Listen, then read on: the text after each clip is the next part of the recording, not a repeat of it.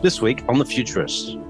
My passion for three D and real-time three D as a media type across the board is what fuels all of this, including the uh, applications, modalities, all the experiences that we're going to see in a shared metaverse where we're together, present together, potentially in a solitary experience, interacting with things if you're doing training, for example, in a virtual reality headset, but more often than not doing something collaboratively and in real time, synchronously together at the same time. And this is the potential of this technology.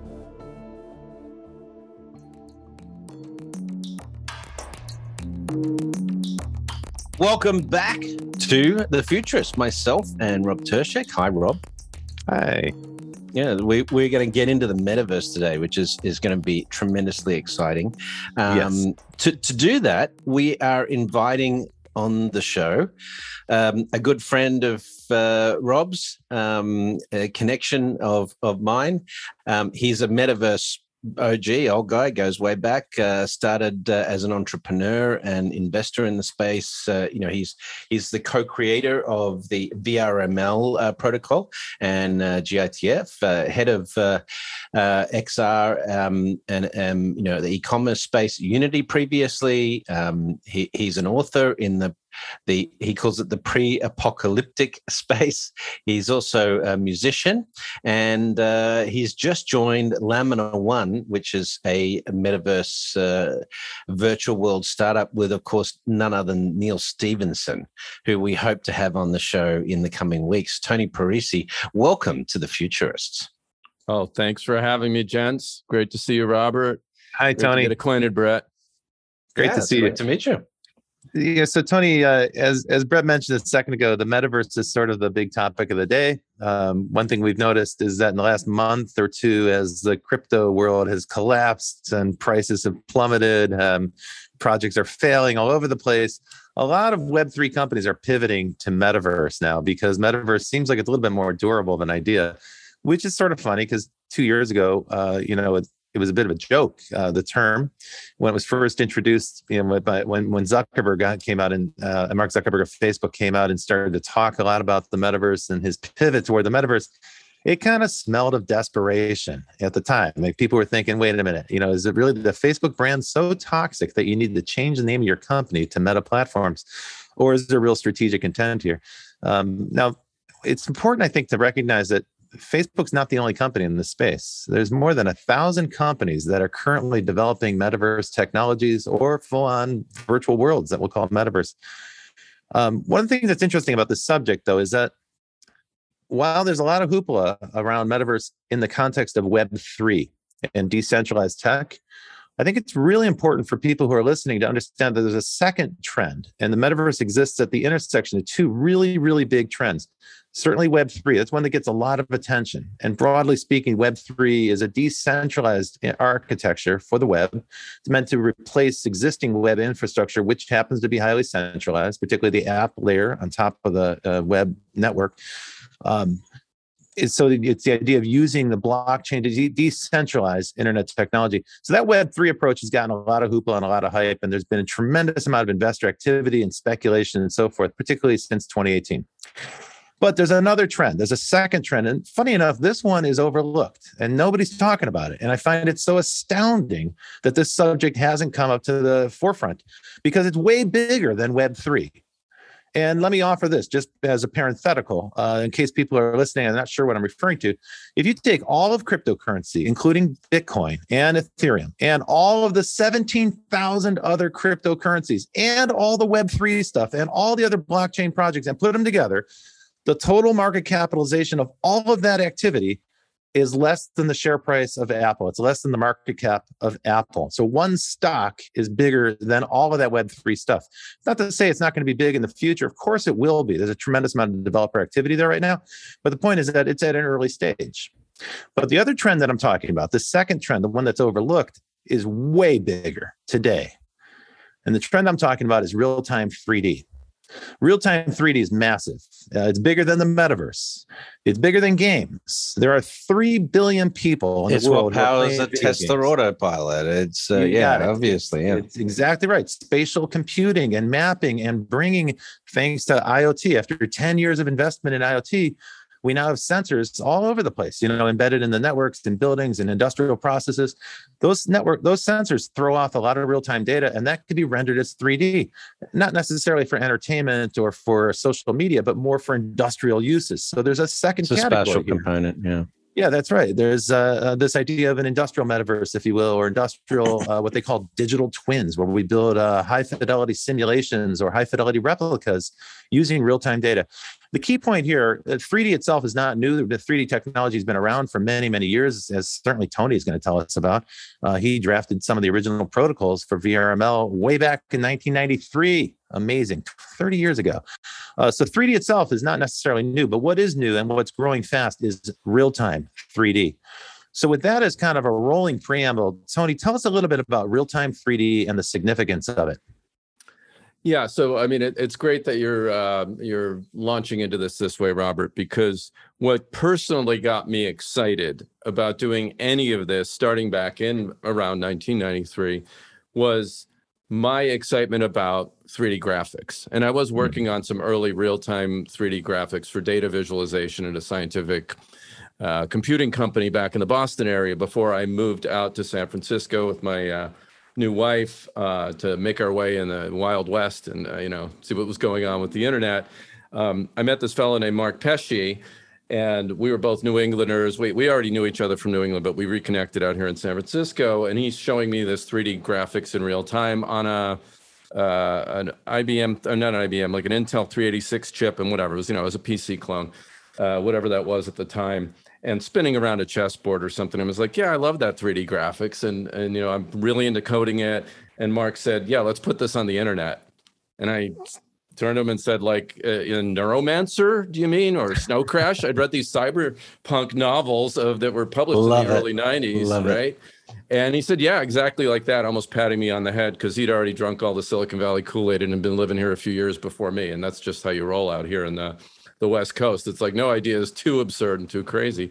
So I said, and I was kind of telecommuting from this, this job that I was mentally disengaging from anyway, and I just got my first apartment in S F. And I said, why not? So I started prototyping uh, code to do this. And I was working on the three D graphics part and a little compiler that would load files in that had the model data. And Mark was writing the network code. And these were all based actually on really open source World Wide Web libraries. Um, but for me, the excitement was, hey, this is the next computer interface. We can use this to render anything. I was thinking about it for creative media and advertising, possible industrial use cases like you were talking about. I don't know, designing cars, walking through buildings, um, helping doctors you know, with you know operations, with surgery. Yeah. I mean, that's yeah. not my you know that doesn't excite me that much. It's great, obviously, it's an amazing use case, but I wouldn't build that personally. But the technology to be able to do that, amazing. Less so for gaming. I mean, I'm not a gamer. I'm all, uh, as I was mentioning, I'm a musician, or you were mentioning, Brett. Um, so, you know, when I play video games, it's like Rock Band or on V R, it's like Beat Saber. If you have a V R headset, I mean, these are great. I'm not a hardcore gamer, which is a deep, dark secret. So I, you know, considering I worked at Unity for six years, for example, but they hired me now if we're fast forwarding exactly because I was in all these other areas, you know, information visualization, digital twin. And what we were seeing was the rise of real-time three D for non-game use cases twenty-five right. plus years later. And, and for those who are listening, Oculus headsets and all this, yeah. There was a big boom around that in twenty sixteen. And for the people who are listening, if you're not familiar with Unity Technologies and Unity Software, uh, that's the leading provider of real-time three D technology. Uh, their technology is in use around the world. They have presence in forty-five cities around the world.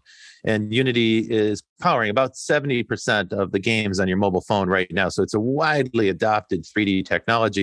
So you can consider it a kind of platform, although they don't present it that way. Uh, so, Tony, what were you focused on there, though? You were focused on kind of extending outside of uh, traditional platforms like screen, uh, game, game, compute, game devices and computers into X R, right?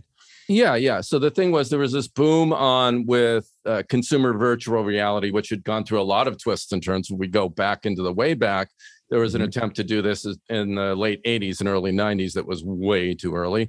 Uh, tech was not cheap enough. There were all kinds of, you know, usability, human factors issues. I think I met you somewhere in that period of time. Yeah. Just post that bust of V R, consumer V R in the early nineties. Back when we called it cyber arts. Remember cyber, cyber arts? Cyber arts. So, you know, these things, again, they go in waves. This is like decades and decades of waves of trying to make this technology work. Same with tablet computing. We can go down the list of, of the A I, things like this, right? Remember that big so, headset you would wear that came out like this, and you could see like a, a flying pterodactyl. You were trying to climb up a pyramid, and it was all wireframed out. Uh, yeah, so I couldn't render graphics. You're talking about, I don't know if it was the V P L. I don't think so. You're talking about a different one, right? The yeah. V P L was Jaron Lanier's headset. Yeah. So, you know, refugees from that wave were part of the whole uh, thing we got together when we started with V R M L. But anyway, coming back to recent past, um, I met the, I knew some folks on the management team at Unity already. And then around twenty sixteen, they approached me and said, everyone's using our engine, you know, which you're using to build games for mobile, console, whatever. They're using it now to build experiences for the Oculus or for the Microsoft HoloLens. So these virtual reality, mixed reality headsets, um, creators needed easy tools to make the content. And arguably Unity is one of the easier platforms for building this stuff. But creating three D is pretty intensive. You know, it's a new set of skills. It requires modeling, animation, programming, a combination of skills of team and teams that can work on this stuff together. And Unity provided a relatively easy way to get going on that, and free to start, and an inexpensive cost of ownership if you were paying for commercial licenses. So a lot of V R creators started using the company's tools, but the company did not know how to service them as creators. Didn't have the right set of product features, maybe the right business models, the cost, you know, structures. Um, and then creators in the automotive industry were starting to use it, and the licensing was just not, you know, appropriate for them versus game developers. So the company found themselves in this enviable position where everyone was using their tech to build things for virtual and mixed reality, um, and, you know, hammer nail situation, but they really only know how to service the game industry. So they hired me to oversee the expansion into a few of these other industries. And initially it was film, media and entertainment, automotive, eventually uh, creative media and advertising, which is where I spent most of my focus for the almost six years I was there. So started sort of broadly looking at all these industries, quickly found my lane that I was really into, which is I moved over to our advertising team, because Unity also has a big in-game mobile ad network, and started pushing the boundaries on what you could do with three D and augmented reality in ad units you would see on a mobile phone. Uh, and that's where I spent most of my time until the last year or so, where I really started looking at what we were doing with e-commerce, how people were uni- using Unity's technologies to create interesting e-commerce applications so that I could spin a product around in three D, maybe use augmented reality to see how it looked in my house or on my face, if it was a pair of uh, sunglasses or an accessory, or on my body with clothing. And there's a lot going on there. We've seen, you know, with Snap and Instagram and these try-ons and try-out situations in A R. There's a lot of interest in that. Or Shopify's got a three D um, set of apps now, so you can yeah. shop in three D, spin a product around. So that was really yeah. exciting to me. So for me, it's advertising, creative media, e-commerce, kind of traditionally web use cases, it turns out, and where three D can add the most value to those. So that those you know, it's an interesting thing. Apps I love, Robert. Well, it's an interesting topic, right? right? You know, it's easy for people when they think about three D, they think of a game because that's how most of us see it. Like I said, there's three point one billion people playing games, so that's how most of us think of three D. I'm a gamer. But what most of us don't think about is what we do on the web. And what we do on the web is we do a lot of search, we do a lot of reading, watching video, uh, we do a lot of shopping. And um, if you look at, say, Amazon's interface, I'm always astounded that Amazon has been so lame or so conservative in terms of updating their interface. It's, it hasn't changed much in twenty years. Uh, when are we going to start to have shopping that's like shopping in the real world? In Ready real Player world, One, like, you know, like yeah. when he's in well, the store. Yeah. That, I mean, yeah, that I is a great topic. I mean, we're seeing some people trying to do kind of what we call uh, in the business skeuomorphic versions of virtual malls, you know, trying to make things look like a physical mall. It's not clear to me that's the right approach to take to doing this, but yeah. there's something there in terms of making the shopping experience more engaging and immersive. People, I don't remember who first said this, but someone observed rightly, I think, that Amazon solves for buying, but not shopping. Like that experience is good. It makes buying efficient, but it takes all of the fun out of shopping. And There's the marketplace like, sucks right now. Like yeah. Amazon Marketplace. You, so a little, little, little bit of trivia for you guys. Do you know? Do you guys know where the, the title The Mall comes from? No. Well, you know, it used to be that you'd go and see a single shop, right? Or a single convenience store, store, but then you could see the mall at the mall. Oh, right? brother. Oh my God. Yeah, oh, that's man. true. It's true. Is it true? Yeah. yeah. Love it. Oh, wow. See them all. I believe you. So yeah, I think um, there's something there, and I, I'm really, I want to see how this plays out, because in a digital environment, I think a lot of the shopping could be serendipitous It might not be where you're thoughtfully saying, I'm going to go into a three D world in order to shop. Maybe the content comes to you. I mean, none of the, we just have no idea how this is all going to play out. And we won't know, just the way we, I don't think, could have predicted, say, Uber or, or pick any of your favorite companies that vaporized some industry or two, Robert. Um, you know, we don't know what digital technology can do to transcend time and space when we have a new set of three D tools at our at our disposal, right? So again, my passion for three D and real-time three D as a media type across the board is what fuels all of this, including the uh, applications, modalities, all the experiences that we're going to see in a shared metaverse where we're together, present together, potentially in a solitary experience, interacting with things if you're doing training, for example, in a virtual reality headset, but more often than not, doing something collaboratively and in real time, synchronously together at the same time. And this is the potential of this technology. You and talk, so, yeah, sorry, go ahead, Brett. No, Tony, no. You talk about V R, but of course the other element is augmented reality. Um, you know, do, do you separate the metaverse into a virtual world? And then when you talk about augmented reality, it's sort of a mixed reality world, or is is the met is versions of the metaverse going to be both, you know, virtual V R and A R based? I'd say more of the latter. I have a very expansionist view of these things. Again, if you if you look at it from my lens, it's always about real-time three D being the enabling technology for all of these use cases. And all of these use cases have to include being connected and together in real time, because our lives are inextricably tied in with the digital now. So there is no distinction to me. And, and also because I'm a software person, um, what matters is the content and the application layers that enable this um, are, you know, going to be natively three D and using all the newest real-time three D technology. Whether your camera's Let's on, click on that. Yeah. Sensing the real world and integrating it for A R, or whether you go into a completely artificial place to escape for whatever reason, for entertainment or for training or learning, it doesn't matter from my point of view. And all these experiences can be connected and potentially experienced in both modes or multiple modes.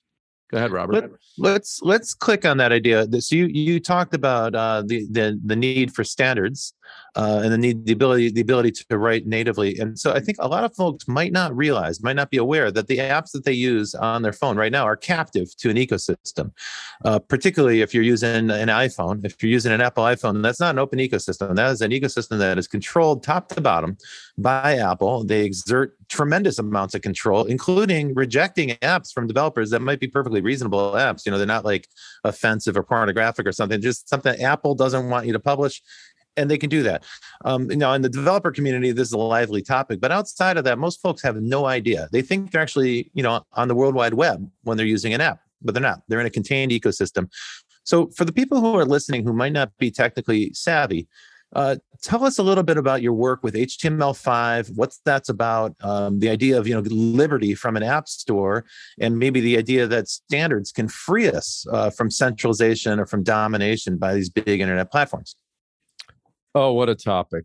And as an avid and slavish fan to all Apple products, I find myself in a really interesting position because, in my opinion, they're the best. And they all work together. And as a consumer thereof, it's it's fabulous. As a developer myself or a creator, I can it can be frustrating.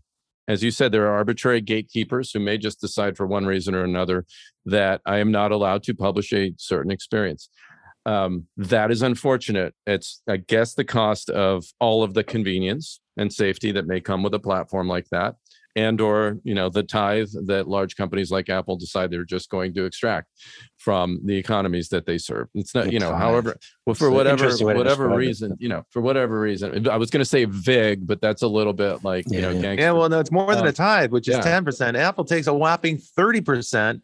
Oh, and by the way, Facebook came out recently to talk about their metaverse fees for stuff that people create. They're going to take forty-eight percent. Wow. Yeah, that shit's not going to fly. I hope we're uh, all right. Yeah, exactly. These are terrible economics for developers. Yeah, terrible economics for uh, developers. So I, I think we'll probably get to a little bit of the Web three part of this conversation in a minute. But before we just jump off the precipice on that stuff, Robert, yeah. I think, yeah, the, the, the open web always, yeah. It was born of this promise that anyone could publish. I mean, if you just go right. back to what made the web work, it was a few things. It was, I all I needed was a text editor. I write a little text, create a few tags, and then someone gave me a really cheap web server, you know, easy, easy to access, an I S P, stuff. The economics of this was so easy that mom, pop, anyone, you want to publish your recipes, you want to slap up a simple store. The cost of doing that, the activate activation energy to do it was small. The tools were basically free or really inexpensive. And hell, if I liked a, a web page, I could even, you know, view, source, and copy paste. So the sharing and remixing was amazing. We need to get back to that and for the metaverse. And that's like circa nineteen ninety-six to nineteen ninety-eight, right? And then we have yeah. this uh, crash. And after the crash, what emerges are these centralized platforms. Not overnight, yeah. but gradually. Right. And by the and way, we opted into them. Like we as, we, right? we we as users, yeah, we chose that. We chose that. Right. But interestingly and ironically, they are all built on the back of open standards like H T M L five. All of right. that content is coming from that. It's not coming from using one company's set of tools. It never would have scaled up, which I think we're going to get to when we talk about where the metaverse needs to go. Mm-hmm. This never would have scaled up without some basic, simple tools and those open standards and interoperable pieces of technology. And you wrote the book on, on three D coding for H T M L five. I did. I wrote a couple of books on uh, WebGL, which is three D rendering right. technology for in your browser. Um, it's a bit long in the tooth now. I mean, I love it. I'm a big fan of the tech. And it was a great way to unleash a lot of three D creation that anybody could experience inside an H T M L five capable browser. But now we're getting to a place where we need probably need some upgrade in the tech beyond what we have in uh, you know browsers today and in WebGL. But it's given a lot of folks uh, on the web training wheels for creating three D content, which is great. And I think we'll be able to start seeing uh, an influx of professional three D creators and or, you know, sort of prosumer three D creators who use these other tools, blenders, mm-hmm. game engines like Unity, yeah, yeah. starting to get uh, comfortable publishing for the web as well as we move into this open metaverse. I, I'm I'm really interested, before we get a break, Rob, I'm really interested in how this might develop operating systems, right? Particularly with uh, head-mounted displays, you know, A R glasses.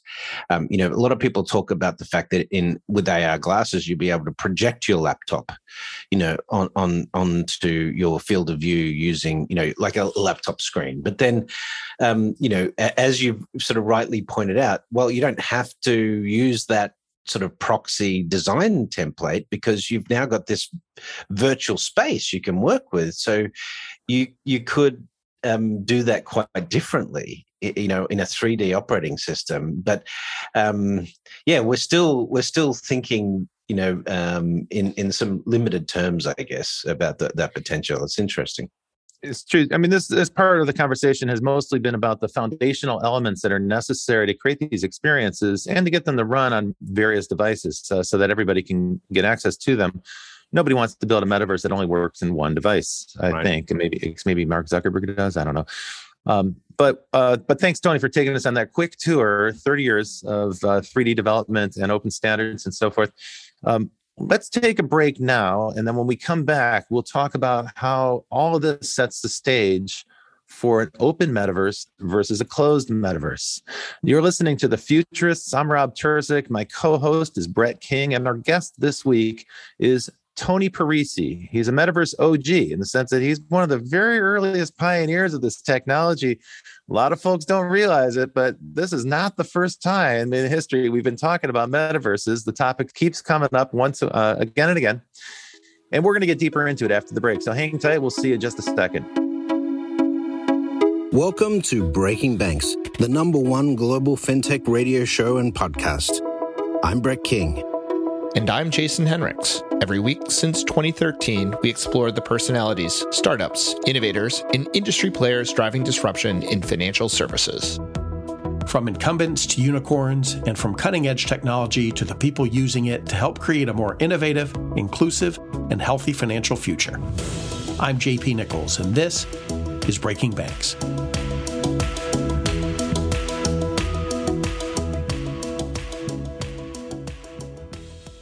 Hey there, welcome back. You're listening to The Futurists. I'm Rob Tercek with my co-host, Brett King. Hey, and our hey. guest this week is Tony Parisi. And Tony's going to talk to us all about the metaverse, topic that we seem to have been hearing an awful lot about in recent months. And just to put it in perspective, I've seen research now from Bernstein, J P Morgan, Citibank, and other big financial institutions. And all that research has one common refrain. It's not a question of if they're going to build a metaverse. It's a question of when. It's a certainty that three D immersive interfaces and spatial computing are coming because it's already on the tech roadmap. Every major tech company is invested into this. Every hardware company is invested in it. And for those who are interested, the size and scope of this opportunity is absolutely massive. Uh, I just read research yesterday that says that in China and the U S, each of those two markets alone could account for eight to thirteen trillion dollars of economic activity. So it's a great big juicy target. No surprise then that everybody in the tech industry is racing after it as fast as they can. Tony, give me your perspective on what's happening with the metaverse right now. I love those numbers. So yeah, adjusting for inflation, I wonder how much that's really going to be worth in the next decade, but that's a different podcast, isn't it? Hey guys, um, great to be back. Look, um, yeah, it's big. All of this technology is getting cheaper by the minute in terms of real-time three D graphics in everybody's hands, supercomputer power in our pockets, all getting connected up through faster networks, all getting driven by so many forces in the economy and in society and in the world in general to get us to a place a few years down the line where our primary interface to information is going to be spatial and experienced through either V R or augmented and mixed reality headsets, are still on flat screens, but pre- predominantly with three D interaction. And that's exciting. And so the questions are, you know, how big? I mean, those numbers could be off by an order of magnitude either way and still be incredible, I think. Um, but how we, how does that get built? That's what's you, interesting. You know, how it's does interesting. It scale? A lot of folks don't realize that this phone is already capable of a lot more than they realize. Just this thing on the back of the phone. I'm I'm holding up an Apple iPhone, the newest version of the iPhone Max. With three or whatever cameras. It's called. Three cameras. What are the three cameras for? Tell us about spatial computing. Well, you got one that's just doing your R G B, and you got two for depth, right? So this is the thing. And with that depth, you actually can create a scanned version of a room or a space you're pointing at. So yeah, so these newer generations of iPhones can effectively capture the entire world. Okay, so when I'm taking a photograph of the Grand Canyon, is it actually scanning depth in that shot as well? Is it like mapping it? Or when I take a picture of my house, am I am I sort of secretly mapping it for, for Apple? Well, I don't think so, because I think you actually have to opt into all that. You tell me, Robert, because um, I haven't actually done that on the newer iPhones, but they're, Apple's pretty good about security. So I don't think mm-hmm. you're doing anything like room scanning without, you know, opting in for that. Okay. So, but when you do, those cameras are all turned on. Um, or maybe that depth information stored, but cannot be shared with anybody else. We'd have to go check terms of service. Honestly, I don't know on that one, mm-hmm, but mm-hmm. you know, if anybody's guarding your privacy on that stuff, Apple does the best at all that. You okay. But the takeaway there is that your phone, things, but that's, they're really good at that stuff. Okay. But the takeaway there is your phone, whether it's Apple or Samsung or any other hardware, it already has three cameras. Uh, and that means it's already capable of a spatial computing experience. And inside the phone, there's also the capability of rendering that. I think a lot of folks don't realize Absolutely. That because they think we have to like wait until there's a headset that we can wear. And so then you hear, whenever you bring that up, people go, Google Glass didn't work. It's not going to work. And I think this is just all Gosh, the wrong way yeah. to think about this opportunity because it's all backward looking. It's all like focused on the past. Uh, yeah. For sure, hardware gets cheaper, faster, and better every single year.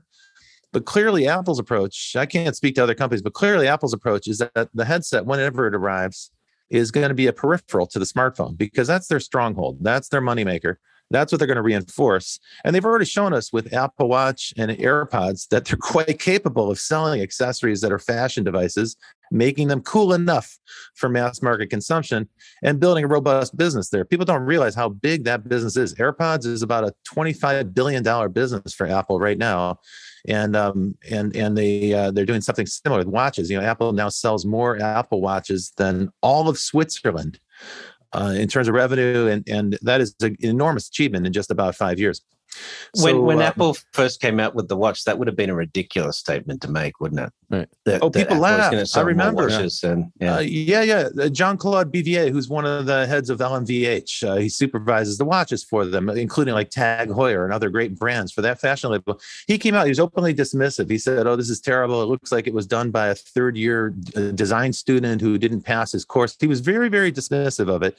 And in the first year, the numbers weren't very good because the first generation of hardware is always kind of disappointing.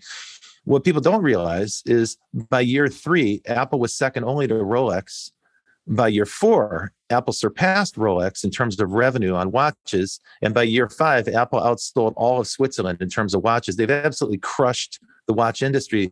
But now today, Apple is considered to be the world's largest seller of jewelry. Get this, because they sell watches and AirPods. So they sell these accessories that we wear like jewelry. They don't seem like jewelry to us. That's interesting. Oh, Robert, there goes another industry.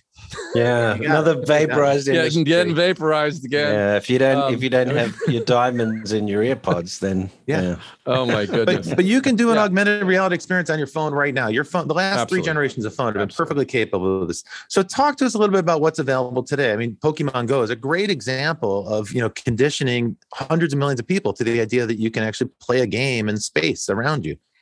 Yeah, of course. And so uh, as we've already kind of touched on, the, the phone can be used to scan, to capture an environment, but it could also just be as those cameras and this technology we already have in our pockets can also be just used to track. So you're moving the phone around and it has a sense of what's going on in the environment. And then you can use that tracking to overlay digital information. So, for example, I could point my phone in my living room and see how a piece of furniture looks in that living room if I'm shopping for it. Mm-hmm. And we've seen plenty of demonstrations of that now. IKEA has an app that does that. Uh, Shopify-enabled stores can do this. Uh, Unity's uh, been doing some stuff. We were doing it with advertising. Uh, you can you know, try on your job. Warby Parker glasses. You can try on your Warby it, yeah. Parker glasses, makeup with YouTube. All of these things enabled by either the front or back-facing camera on your phone and yeah. a little bit of computer vision software technology. So there's an A I component to this, too. I mean, this is all powered by machine learning. Uh, mm-hmm. That drives these computer vision algorithms. And so, yeah, when they think, well, people think about uh, the metaverse, they're often thinking about, yeah, this pure immersion in this artificial world. But so many of these use cases are going to be happening with this mixed reality or augmented reality of, of the type that we're talking about already. That's okay. Super exciting. We've talked a lot about the phone, but but bear in mind, you know, before the pandemic already, some of the big fashion labels were experimenting with smart mirrors, which effectively were just a big smartphone in a in a dressing room. But in the smart mirror, you could try on a garment in the store and then click, touch the mirror like a touch screen, right, right, to select different colors of that garment, which is a really cool idea, right? So it's like, I don't want to try on six of the same item. I have this one. This is the size that fits me. Now show it to me in green. You know, show it to me in blue. And you can do that. Uh, I, th- I think that's kind of magical for people. And this is the essence of marketing in the digital era, is it's like a magic trick. You know, like you amaze people with this. And, and there's a huge amazement or magic element, I think, in A R when it works well. Absolutely. Okay, so so those are some of the use cases. We're talking about devices that we're kind of extending out of like the Apple domain, which we're all fanboys of. So we'll talk about that all day long. Um, but I think we should probably get to this notion then of open and closed ecosystems and open and closed metaverses. Um, everybody thinks they know what those things are, but let's talk a little bit about that so that people really understand what's at stake here. Uh, what happens when a developer or a community are locked into a single platform? There's a high switching cost. It makes it hard for them to migrate out to another platform. You're kind of existing at the whim of that platform owner. If you have an active group on Facebook right now, you know exactly what I'm talking about. You're trying to figure out how to migrate that group off of that platform.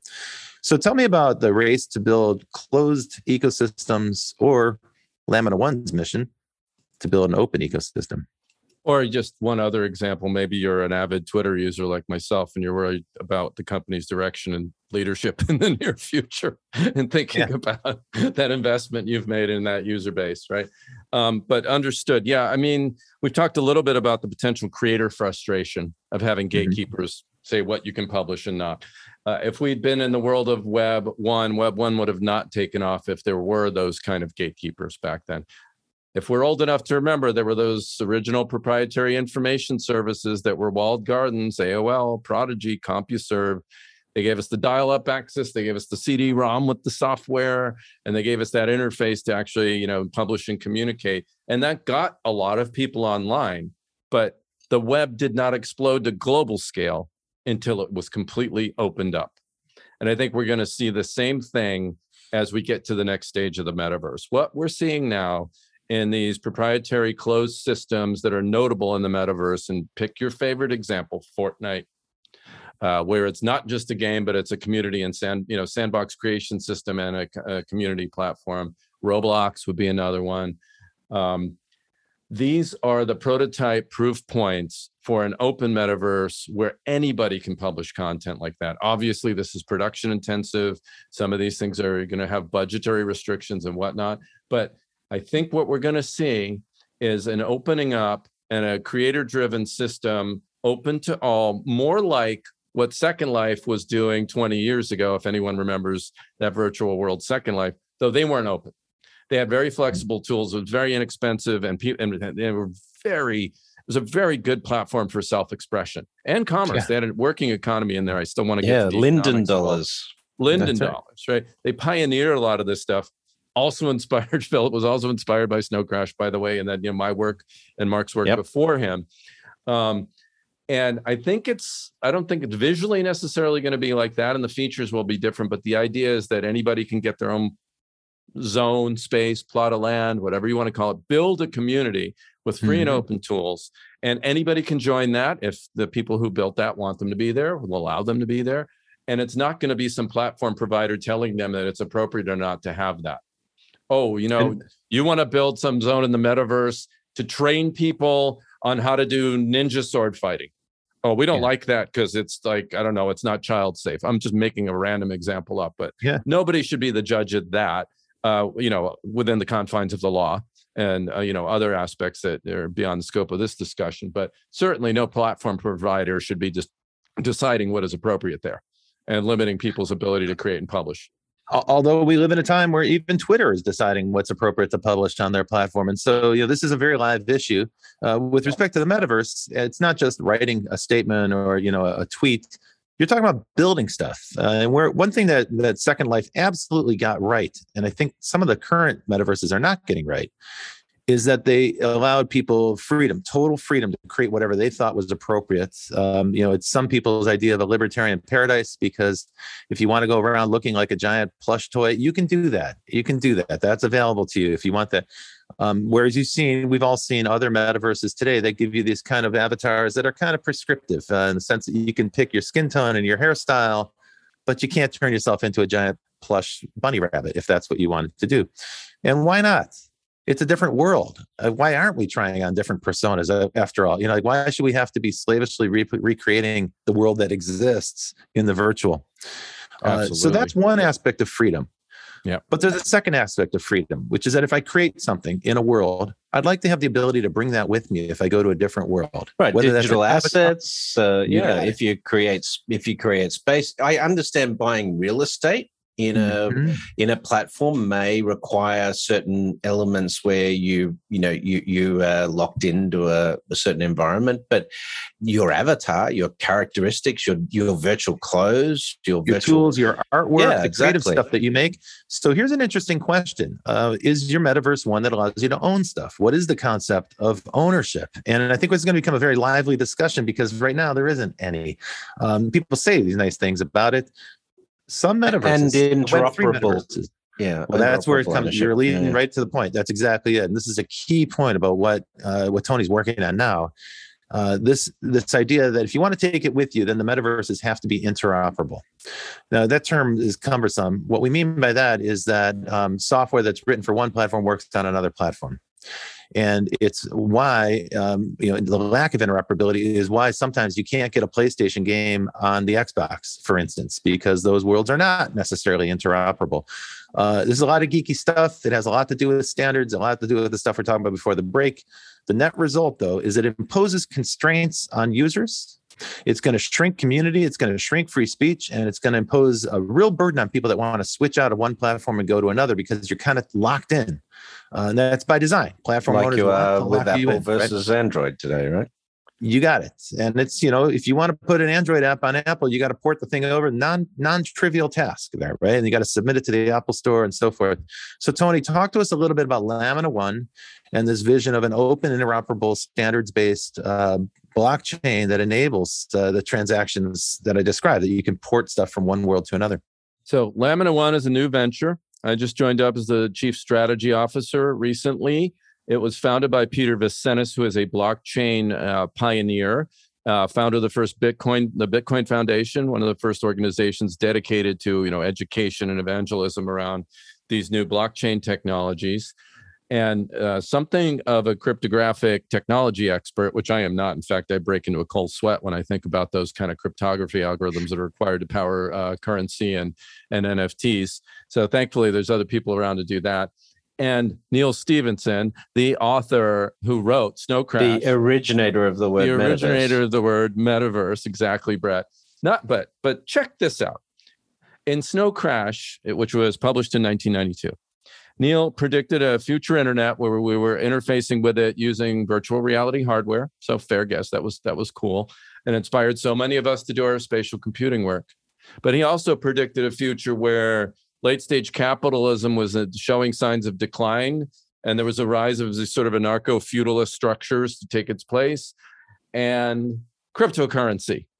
All in that one novel. And he continued the cryptocurrency thread through Diamond Age, the next novel, um, and then ultimately Cryptonomicon, which uh, in no small way inspired Bitcoin and your, the original crypto gangs that built this stuff a decade ago now.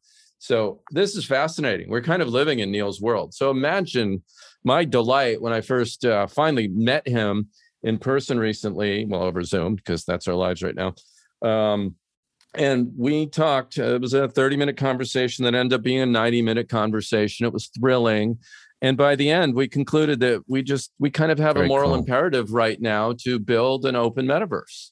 There is so much at stake. When we see what happened in Web two and the consolidation of platform power, we believe that it's on us to create a set of initial conditions and interoperable pieces to do what we can to foster the creation of an open metaverse. And we've touched on the whys of the open metaverse, more creator choice, more consumer choice, more abilities for the creators to actually get paid fairly. Again, you mentioned the take rate on some of these platforms, Robert. It's absurd right now, up to fifty percent in some of these systems. That's not going to fly.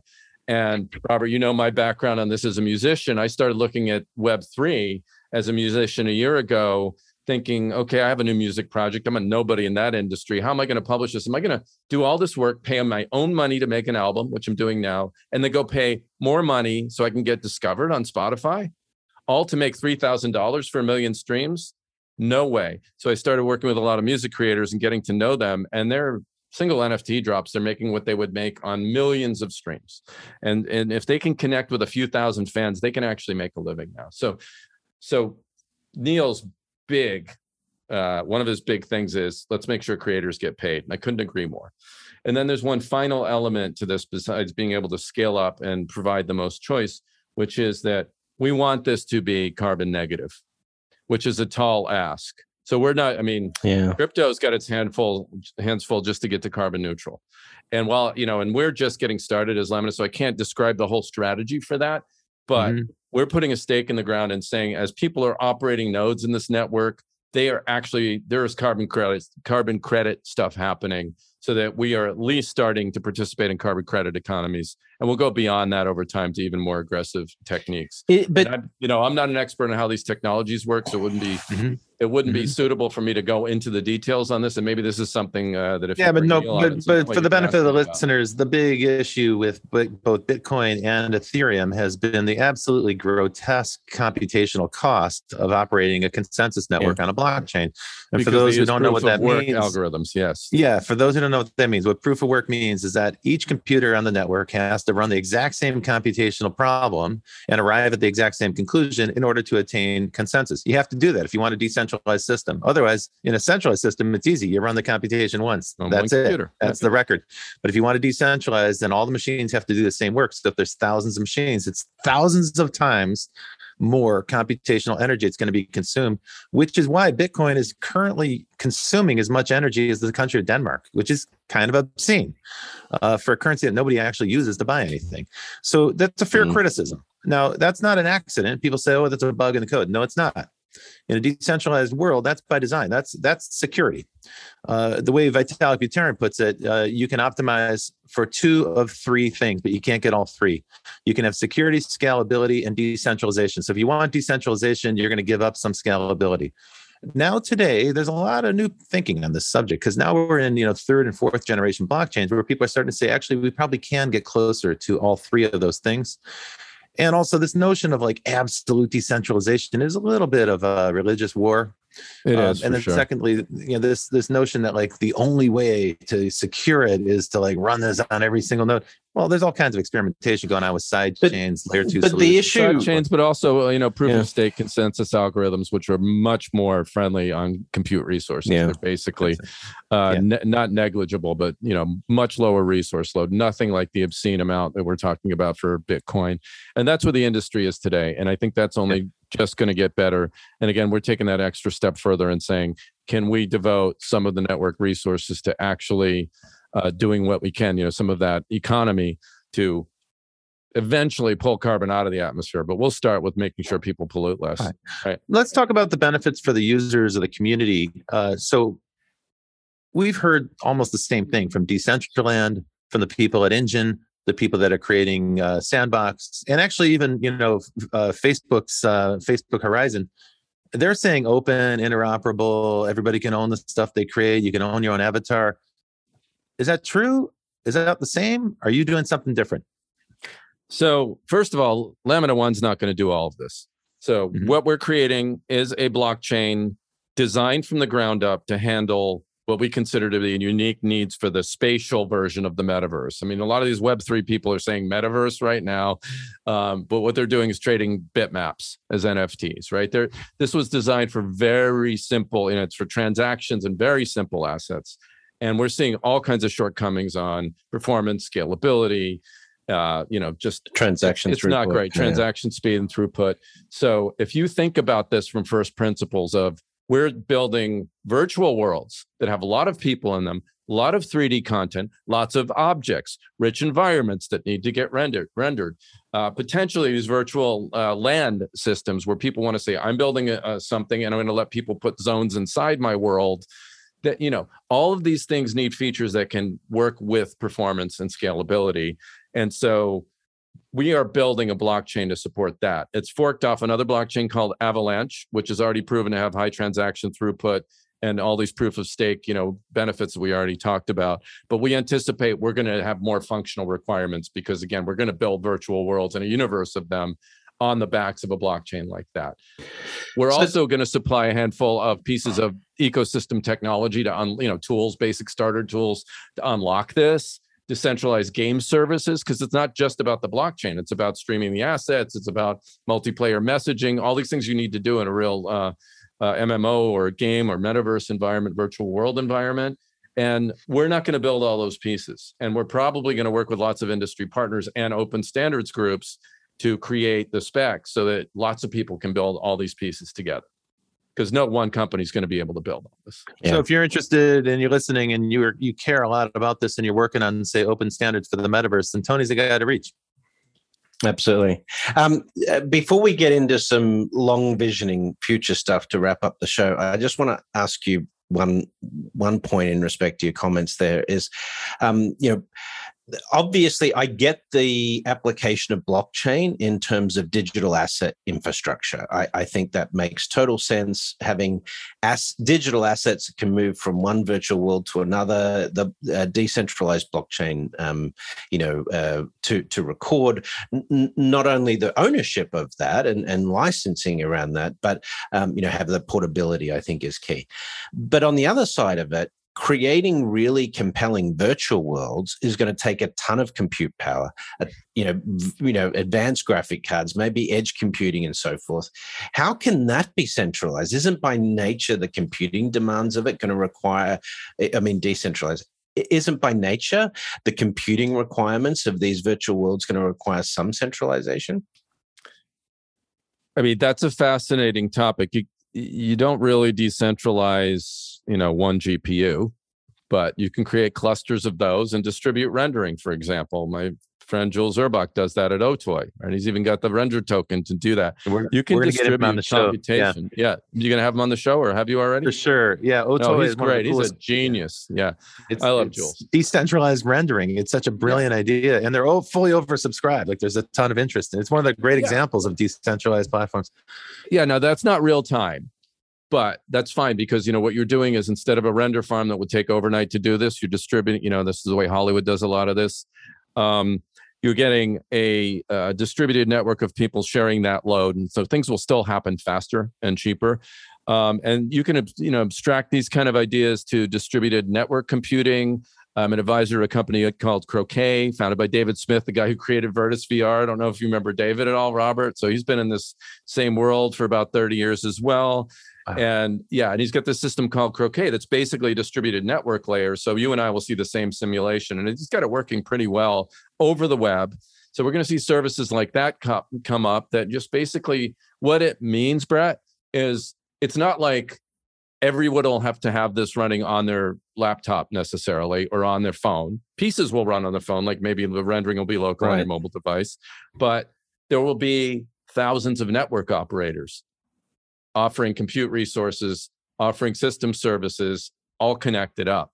So in theory, it is decentralizable. In practice, you know, we're going to find out where the hard problems are going to be, and we're going to start solving them as an industry. We don't have all the answers yet, but you know, there is also many decades now, there are many decades of experience on distributed simulation, cloud rendering, and all these other fundamental technologies. So we're not really starting from scratch. It's not theoretical white paper land. We're going to start bringing these to bear uh, soon. And then mm-hmm. the other real thing, and I'll, I'll just finish this answer up, not to be long-winded, Brett, is that it's not clear we have to have millions of people in one virtual world at a time, which is what, you know, it's there's this right, hobgoblin right. that a lot of people on the virtual world side will trot out and say, if it doesn't scale to a million people in this world that I'm in, it's not, you know, a truly scalable solution. But right. go to a concert, you don't interact with a million people. You know, you interact with three or four, and then there's a crowd around you that's sort of this vague murmuring mess, and then there's the band on stage. I mean, I think that's how virtual worlds are going to take shape as well, or shopping or whatever. You're never going to see the million people at once. So it's just a bit of a bugbear in my my opinion. So no, I get it. I think I think we've got the foundation for a lot of great distributed open technology to do three D today. Great, Great answer. So, so Tony, you've talked a little bit uh, in your blog, which by the way, if you haven't looked at Tony's Medium blog, it's Tony Parisi on Medium. He writes brilliantly about his views, thirty-year perspective on the metaverse. You wrote about the third wave, um, and your point was, hey, folks, this is not the first rodeo. People have been trying to solve these problems for a mighty long time. Tell us about what you have learned over the last thirty years and what you look forward to in the next thirty years. What I've learned in the last thirty is definitely the, the I, I'll have to paraphrase what Bill Gates said. And I think you know the quote, um, you accomplish a lot less than you think you, you're going to in a three-year time frame, but what you can do in a decade is unbelievable. And I'm just totally paraphrasing him here. Um, these things tend to roll out and take a little longer than we think. Uh, in, in the case of real-time three D for the internet, that has been a thirty-year journey so far. So we're definitely jumping the gun. Uh, I've also learned that there's no solving for some folks who are going to have a manic defense against change. That there, you know, the status quo is a real thing, and I think you, you guys both know this really well. Absolutely. Um, and you just need to compartmentalize it. I've learned that there's really no way to talk people out of it. One day, folks will wake up and see that new world that they were not seeing. And I'll never get on Facebook. Yeah. Yes, you know, or the electric guitar is a fad. That would be, you know, something my dad said. He was a professional pianist. You know, he would say that in the fifties and sixties. That's right? Funny. Yeah. Uh, or the, no one will ever own a personal computer. The I B M yeah. exec saying that, yeah. right? So, but I mean, there's just some where do you folks see this going? Never see that, and you can't. Yeah, well, what excites you? It. What excites you about the future? What what inspires you to get up every morning? And, and, you know, you like, like the rest of us as futurists, we're in a hurry to get to the future because of the promise it provides. What, what excites you about that future? Yeah, we we will definitely try no future before it's time at this point. We've learned that lesson. It's going to come when it comes. Here's what excites me. Um, well, first of all, before I start with that, here's what's not scaring me. We're not going to build the Matrix. We're not going to build Ready Player One. People are fully freaked out that we're going to be trapped in, in a world of uh, Quest devices and, I don't know, our very bloodstream, you know, hooked into it or something. It's not going to go down that way. And, you know, even, even the folks who are building devices that are potentially, or systems that are potentially addictive, they don't start that way. I mean, I think there's very few people in the world that get up in the morning and say, how can I make the world a shittier place? You know, what can I do to like perpetrate mass evil? No. So, I mean, uh, clearly there are folks who don't care, you know, what, what happens in the wake of their ac- actions, but that's a different story. So I think in the balance, what excites me is I'm very optimistic that this technology is going to, A, solve the things in front of us that we desperately need to solve for right now. And I'd say in my personal order, climate is number one. And then two, uh, the erosion of trust in institutions worldwide needs to get restored somehow. So I'm hoping that we have a new set of communication tools to start bridging that gap and we get out the other end of what's clearly a geopolitical global crisis time. Um, and I think these tools have the possibility to help with both of those in the near term. Then beyond that, I don't know where where it'll be, Robert. I don't track where space tech's going to be in thirty years, but you know, to me, this is all on that long vision of preservation of knowledge, uh, distribution of information, and, and facilitating communication as we become transhuman or spacefaring or whatever that next thing is that feels like it may pop even in my our lifetimes, even us being middle-aged at this point. We'll see. Um, And so we have new tools for understanding. We have new tools for communication. So that is what gets me out of bed every day, not uh, not what I consider to be still something I'm on, which is a holy crusade to prevent a closed metaverse. I, I think that's something I'm vigilant about, but what drives me is the future possibilities. Very cool. I think sometimes people may not make the connection to those robotic systems. And when you talk about space, it's worth pointing out to people that most deep space exploration right now, actually all of it, is being done by robotic systems. And we're sending people, humans, up to the space station. The sole inhabitants of Mars are, are, are robots at the moment. That's right. And so you can think of those robotic systems as an extension of human consciousness off this planet. And the way we're going to deal with those robots is three D simulations. So there will be digital twins for all those systems. The, the original three D digital twin was developed by NASA for the Voyager spacecraft that are, you know, circling around in Saturn or wherever the heck they are in the solar system right now. They're in the Oort cloud now, dude. They're, they've left the uh, wow. the heliosphere. Amazing. Yeah. But the way you monitor that system here on the ground is you've got a three D model, and that is a real-time model uh, that is rendered in three D. So that makes it a digital twin, and it fits perfectly into uh, what we've been describing this whole time. There's just a lot of use cases for this stuff. Yeah, uh, but bring well, it back to Earth. And yeah. a lot of these technologies and techniques can make our cities safer and smarter, mm-hmm. uh, make us more energy efficient. Uh, get us to a place maybe where we're making less stuff and putting it in fewer boxes and putting it on fewer planes to ship around. And these are all to the good as well. And and so, it, yeah, it isn't just about X R or distributed computing. It's also about robotics, A I, uh, new exactly. generations of network and all that. I mean, it's really hard to, to separate. That's how they'll save the world. I mean, robots will see the world using three D tech. You know? Absolutely. Well, it's been a fantastic show, Tony. Thank you. Um, uh, obviously, we want to hear more about Lamina One when the time is right. Hopefully, we'll get Neal on as well. Um, but, uh, you know, continue to keep us informed on that. Super exciting stuff. And um, definitely, um, the other thing I think is once Apple does announce what they're doing with their A R glasses, it'd be, it'd be great to have you back on, maybe with Robert Scoble or someone like that, talking about the implications of all of that. So uh, uh, watch out for that. But, um, yeah, very keen to continue this conversation. Thanks for Thanks for being on. How can people find out more about what you're doing and and more, you know, get in touch with you?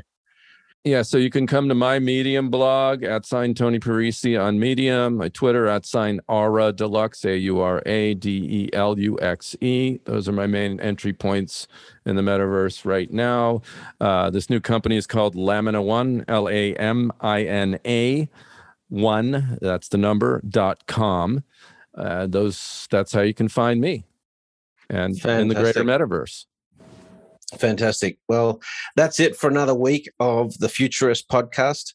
This episode was produced by our U S-based production team. That includes uh, Lisbeth Severins, our producer, audio engineer Kevin Hersham, social media support from Carlo Navarra and Sylvie Johnson. If you liked uh, The Futurist this week, as with every week, you know, tweet us out, post it on LinkedIn or whatever it is your so- your favorite social media uh, platform is. Leave us a review on iTunes, Podcaster, Google Podcasts, Facebook, wherever it is that you listen to the show, because that helps other people find the futurists. And in turn, that helps us build audience, that helps us get sponsorship so we can continue to do this. Um, even though Robert and I, Robert and I love this and we'd probably do it for free anyway, you know, there are some costs involved. But um, thanks for uh, joining us on The Futurists this week. And Rob and I will see you in the future. In the future. Well, that's it for The Futurists this week. If you liked the show, we sure hope you did, please subscribe and share it with the people in your community. And don't forget to leave us a five-star review. That really helps other people find the show. And you can ping us anytime on Instagram and Twitter at, at Futurist Podcast for the folks that you'd like to see on the show or the questions that you'd like us to ask. Thanks for joining. And as always, we'll see you in the future.